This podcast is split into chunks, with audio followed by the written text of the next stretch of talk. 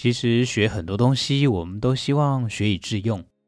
可是我去考了急救员执照之后呢，我就觉得，哎，最好生活中都不要用到，因为真的是希望自己身旁的人都可以平平安安的。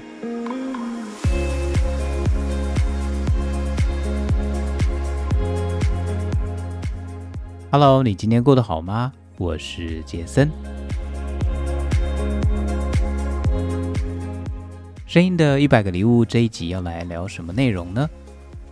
我想要简单的跟大家分享，上个月五月二十七、二十八号两天，我去台北市红十字会参加了初阶急救员的培训，而且考到了执照。为什么要去考取初阶急救员的执照呢？这个训练课是由曹种植基金会跟红十字会合作所办的。那时候收到课程的简介跟报名的费用，我也觉得哇，也太佛心了吧！因为他两天只需要缴五百元，而且后面有个但书是说，如果你全程的参与，不迟到也不早退，然后认真的上完，通过术科跟学科的考试，他最后会把这个五百元给退给你。我心里就想，呜、哦，两天去受训呢，而且学习一些助人的技巧蛮好的，最后还是免费的，那当然就来去啦。好啦，这不是一个主要关键原因啦，但免费确实真的很佛心。其实主要的关键是这几年我跟队友都频繁的自主在登山。那大家知道吗？台湾目前有五个县市，分别是花莲县。南投县、苗栗县、台中市、屏东县都订有登山活动管理自治条例，其中的第六条就是规定呢，入各县市公告的特定山域或是登山活动时，应要有领队带领，而且领队呢必须具备初级急救救护能力，并且要领有基本救命术 （Basic Life Support，BLS） 的证书。或者初级急救技术员 （EMT One） 等相关证照，如果你违反是会被罚款的哦。我就想往后的日子自主上山的机会还是很多，所以就报名参加了。其实学很多东西，我们都希望学以致用。可是我去考了急救员执照之后呢，我就觉得，哎，最好生活中都不要用到。因为真的是希望自己身旁的人都可以平平安安的。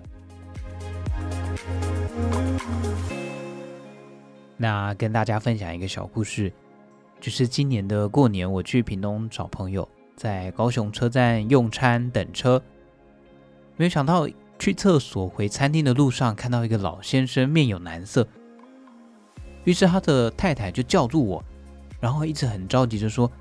可不可以帮我的先生做哈姆立克法？我心想，嗯，我我考过救生员执照，学过哈姆立克，有写在脸上吗？呵呵，他就很紧急的把我拉过去。说真的，就是还好我在大学的时候就考过了救生员执照，所以也懂了一点哈姆立克法的方法，于是就帮他紧急的做一些催吐，后来他就好转。也因为这个经历呢，在我这急救员两天培训，成为了现场学员里面唯一真正学过急救术，然后真的在生活中使用过的唯一考生。阿姆哥，这个经历其实也不会为我急救员两天培训的课程带来有哪一些加分。有啦，就是教练跟同学都一直对我产生很大的好奇心，然后他们对我的印象都蛮好的。这个大概是唯一人际关系的加分吧。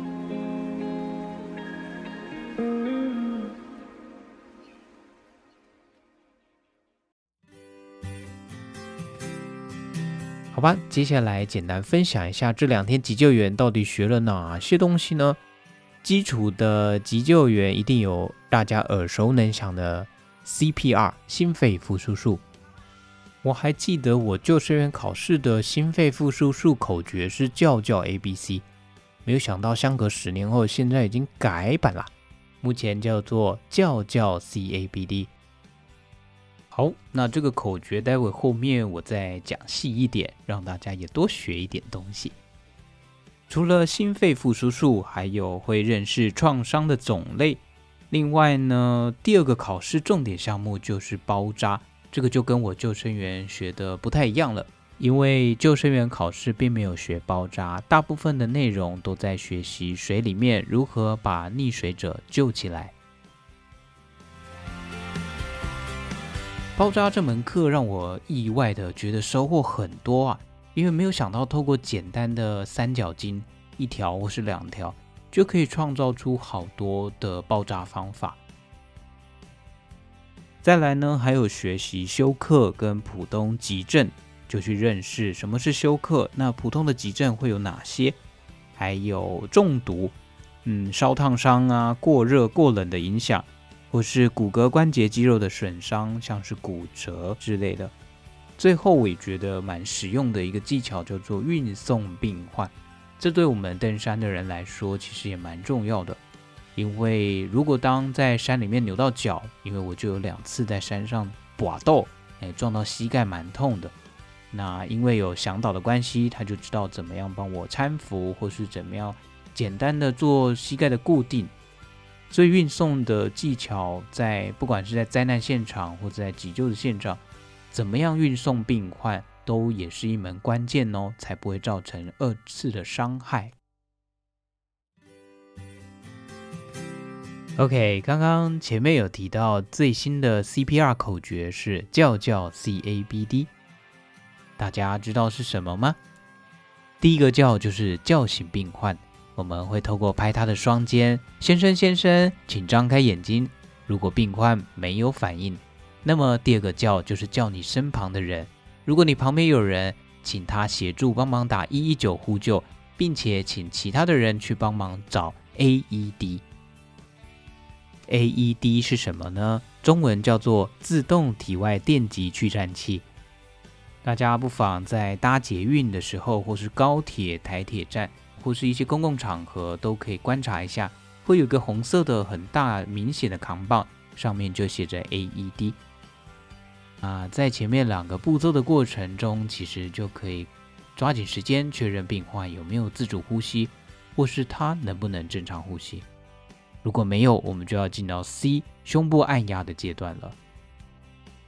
按压的口诀是用力压，快快压，胸口弹，莫中断。每分钟大概是一百到一百二十次。再来进到下一个阶段是 A 呼吸道，也就是提他的下颚的下巴，让他畅通呼吸道。同时这个步骤呢，也是顺便确认他嘴巴中的食道有没有异物卡住，不然待会下一个步骤吹气的人工呼吸是没有办法把气吹进去的哦。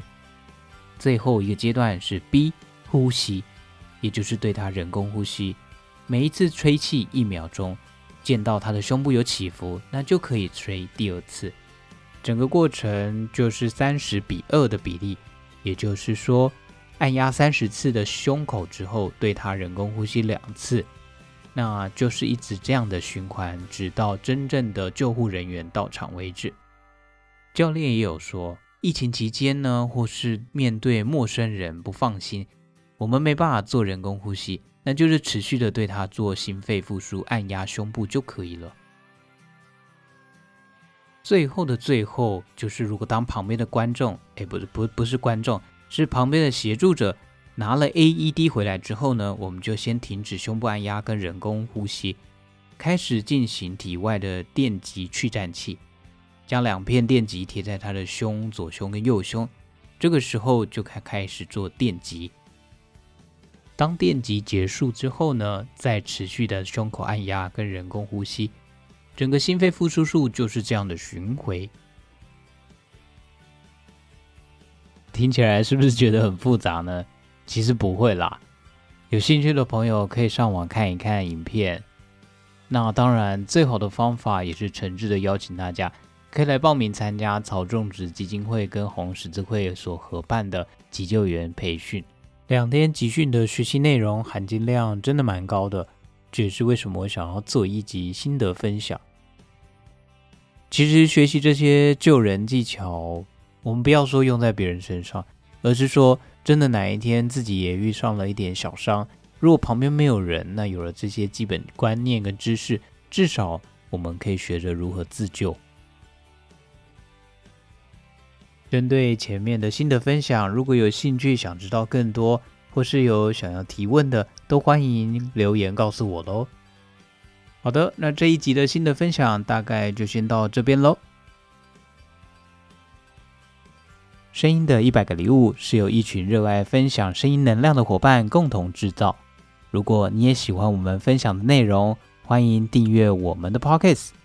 也诚挚的邀请你，可以在脸书搜寻“声音礼物制造所”这个粉丝专业，按赞留言，这将会为我们带来分享更多礼物的动力哦。我是杰森，把声音当做礼物送给你，我们下一集再见。